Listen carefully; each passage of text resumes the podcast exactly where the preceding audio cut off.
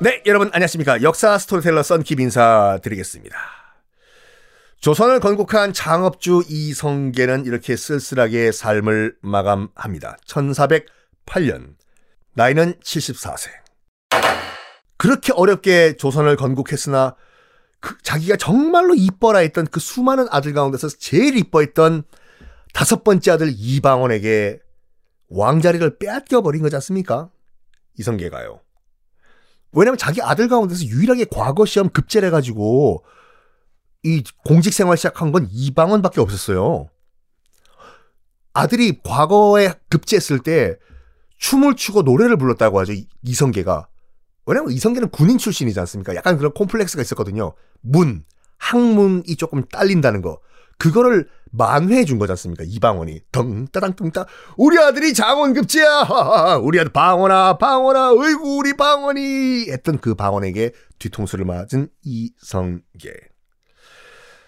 자, 죽은 다음에 능이 만들어집니다. 건원릉. 지금도 있어요, 여러분. 지금 경기도 구리시에 가면 동구릉이라고 있거든요. 동쪽에 아홉 개의 능이 있다고 해서 동구릉인데 시간 나면 한번 가보세요. 거기에 건원릉이라고 있거든요. 태조 이성계의 무덤 능입니다. 그러니까 원래는 그 정릉 옆에 묻히고 싶어 했다고 해요. 이성계가 자기 와이프 사랑하는 신덕 왕후 강씨의 무덤 옆에. 그러니까 지금 덕수궁 자리 옆에 묻히고 싶었다고 하는데 태종이 그거를 이성 이방원이 허락을 했을까요? 아니에요. 그러니까 살아 있을 때 그 이성계가 죽기 직전에 그 생각을 한 거야. 아들아, 주상전아, 방호나, 나 죽으면은 소원 한 가지만 딱 좀 들어주시면 안 되겠냐? 내 와이프 신덕왕후 광씨 지금 덕수궁 자리에 있는 정릉 거기에 나 좀 묻어주면 안 되겠냐? 이말 하면은 분명히 저 인간 이방호는 안 들어줄 거야. 그럴 바에는 아유 차선책으로 내가 이렇게 부탁해야지. 그래서 뭘 얘기하냐면 죽기 직전에 이성계가 아들 이방원한테 아들아 주상 나 죽으면은 응? 내 고향 동북면 함경도에 나 좀 묻어줘. 너는 여기서 정치 잘하고 난 함경도로 돌아갈래. 거기 좀 묻어줘. 응? 이렇게 유언을 남겨요. 그건 들어주겠지. 해서 죽습니다. 그러니까 나 이제 죽, 나 죽는데 마지막 소원은 나 죽은 다음에 내 무덤은 내 고향 함경도에 좀 써줘. 어? 나 간다. 꼴까락 이렇게 된 거예요. 그런데 태종 이방원이 고민에 빠집니다. 진짜로 조선의 창업자인 태조의 능이 함경도에 가버리면 제사 지낼 때마다 그 많은 행차를 이끌고 함경도까지 가야 되잖아요. 끌고 너무 멀어. 아, 그렇다고 해서 아버지 유언을 또 안 들어드리면 세상 사람들은 또저 부려져 봐라, 저 부려져 봐라. 죽어서도 아버지의 마지막 소원도 안 들어주는 저 부려져 봐라. 이런 말 할 게 뻔하니까 태조, 태종 이방원은 고민에 빠집니다. 이거 우짜지, 이거. 아, 나, 아, 아, 하다가, 음, 타협점을 생각을 하는데 뭐냐면, 맞다. 이렇게 하면 딱이지. 아버지 고향인 함흥에 가서 거기서 풀과 흙을 가져와라. 그거로 능을 만들자. 이러면 아버지도 기뻐하실 거야. 관 밖에 딱 보니까 어 이거 함경도 흙이네. 아버지가 이게 생각하실 거야. 응? 그래서 함경도에서 흙을 가져와요. 풀도 가져와 가지고 지금 그 동구릉에 있는 건원능을 만듭니다. 풀을 뭘 갖고 오냐면 억새풀을 가져와요. 억새풀을 갖고 와가지고 그 건원릉 능 무덤 있지 않습니까? 봉분 위에다가 이제 심는데 지금도 가면은요 동구릉에 있는 건원릉 가면 위에 엄청나게 그 자란 억새풀들이 있어요. 그걸 보고 사람들이 우와 이성계의 파워다. 이 거의 뭐 500년이 넘는 동안 저 억새풀 자란 거 봐라 저거. 야 이거 정말 이거 미스테리 아니냐? 피라미드가 미스테리가 아니라 저게 미스테리야. 600년 동안 어떻게 억새풀이 저기서 자라? 매년 새로 심어요 그거요. 네. 그 아마 올해 가시면 올 초에 심은 거라니까요. 어쨌든 건원릉 한번 여러분 꼭 가보시기 바랍니다. 자 이렇게 건원릉까지 만들어지면서 본격적으로 태종 이방원의 시대가 시작이 됩니다. 먼저 중국 명나라로부터 인정을 받아요. 你是 조선왕. 명나라로부터 조선의 정식 왕으로 그때서야 인정을 받습니다.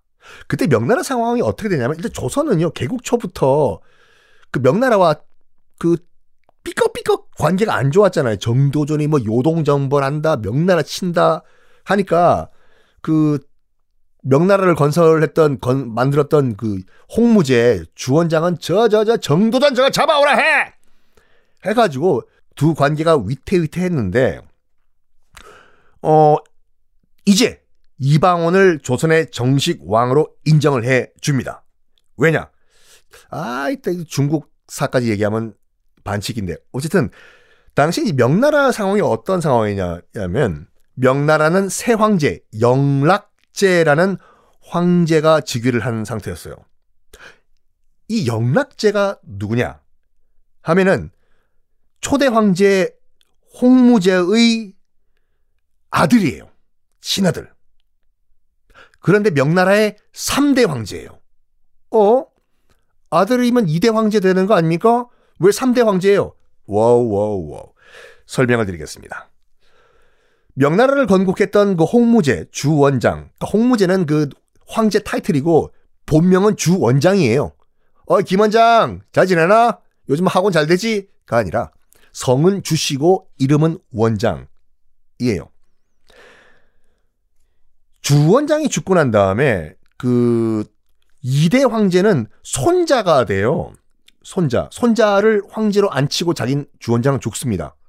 왜 그렇게 됐냐면 주원장도 자기 다음 황제를 자기 첫째 장남으로 앉히려고 해요. 그랬겠죠. 장자, 장남이 승계하는 시스템이니까. 그런데 장남이 비실비실비실 하다가 죽어요. 홍무제가 주원장이 펑펑 울었다고 하죠. 내가 무슨 죄를 지어가지고 큰아들이 이렇게 죽냐. 그래서 큰아들이 이렇게 죽고 난 다음에 뭘 하냐면 그 큰아들의 또 아들이 있었거든요. 자기 손자죠, 손자. 그 손자를 이대 황제로 앉혀버립니다. 그 손자가 건문제라는 황제였는데 이대 황제요. 그 주원장의 손자. 그런데 주원장한테는 아들들이 여러 명 있었어요. 그 첫 번째 장남은 일찍 죽었지만 그 둘째 아들부터 쭉쭉쭉 있었겠지요. 근데 이 다른 아들들을요, 다 지방으로 쫓아냈어요. 주원장이. 너희들 지방에 고을 유지로 만들어줄 테니까 거기서 그냥 다 잘 살아. 수도까지 나오지 말고 그때 명나라의 수도는 남경이었어요. 상하이 옆에요. 여기 남경 일은 신경 쓰지 말고 다 지방 가가지고 그 지방에서 떵떵거리고 잘 살아. 어? 그 말은 수도 남경은 자기가 손자한테 물려줘서 손자가 황제 할 테니까 나머지 아들들 둘째부터는 다 지방 가서 거기서 유지하고 살아. 어? 권력엔 눈도 눈길도 주지 마. 이렇게 된 상태였습니다. 그런데 전문 용어로 지방 왕이라고 해서 무슨 무슨 왕자리를 하나 줘요. 왕이라니? 왕이 여러 명이야? 여러분. 황제가 있는데 황제 밑에 왕은 있을 수가 있어요. 그래서 굉장히 기분 나쁜 얘기지만 역대 중국 왕조들은 조선을 약간 뭐라고 할까 지방 정권으로 생각을 했다니까요. 그래서 왕을 하, 시킨 거예요. 왕, 왕 하라고 그냥. 왜냐하면 자기는 황제이기 때문에. 조선 왕, 뭐 고려왕 이런 식으로. 그래서 주원장이요.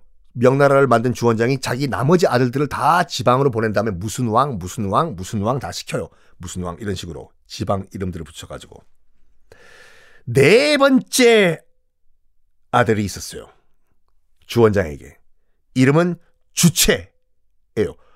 이 성은 주시고 이름은 채예요. 그래서 주채인데 이 네 번째 왕 주체는 어디 지방 왕으로 앉히냐면 연이란 곳에 왕을 만들어요. 연. 그래서 연왕 주체 이런 타이틀이 붙는데 연이 어디예요? 연은 어디냐? 지금의 베이징 북경입니다. 그래서 북경의 옛날 이름이 연경이잖아요. 아, 여러분 대림동이나 뭐 이런 그 중국 차이나타운 가면 거기 가면 칭따오 맥주 안 마신다니까요. 중국 시, 중국인들은 넘버원 맥주를 연경 맥주 마셔요. 진짜로. 칭따오는 거의 지방 맥주고 칭따오에서만 먹고 아니 물론 칭따오도 유명하지만 중국 넘버원 맥주는 엔징 피주라고 해서 연경 맥주입니다. 그 연경이 베이징의 옛날 이름이거든요. 하여간 연경 그때 베이징은 명나라의 수도가 아니었어요. 변두리 지방이에요. 지금 중국 지도 한번 봐보세요. 베이징이요. 중국의 수도지만 이상하리만큼 북쪽에 치우쳐 있거든요. 아예 베이징 시 바로 위에 만리장성이 있어요. 그러니까 거의 국경지대에 있는 동네가 베이징이거든요. 거기로 주체를 보내요. 너 저기 만리장성 있는 연경 가가지고 너 거기 왕해. 어?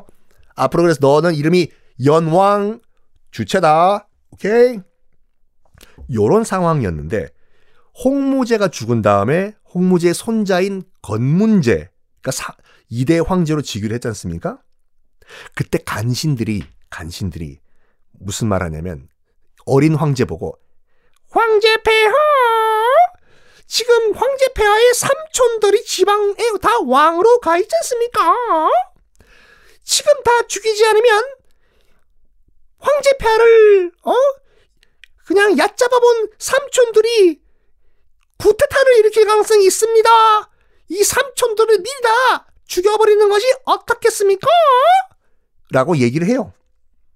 황제 자리를 위협할 수 있다 해서 지방에 있는 삼촌들이죠, 삼촌들, 삼촌들. 다 죽이자고 해요. 그래서 하나, 진짜로 어린 황제가 뭘 알겠어. 건 문제가요. 어린 나이에 즉위했어요. 하나하나씩 불러가지고 삼촌들을 삼촌, 사탕 사줄게요. 삼촌, 힘내세요. 남경에 와서 놀다 갔대요? 이렇게 편지를 보낸 거예요. 삼촌들한테. 그 삼촌들은 뭣도 모르고 조카가 조카이자 새 황제가 오라고 하니까 오랜만에 우리 남경 구경이나 가볼까?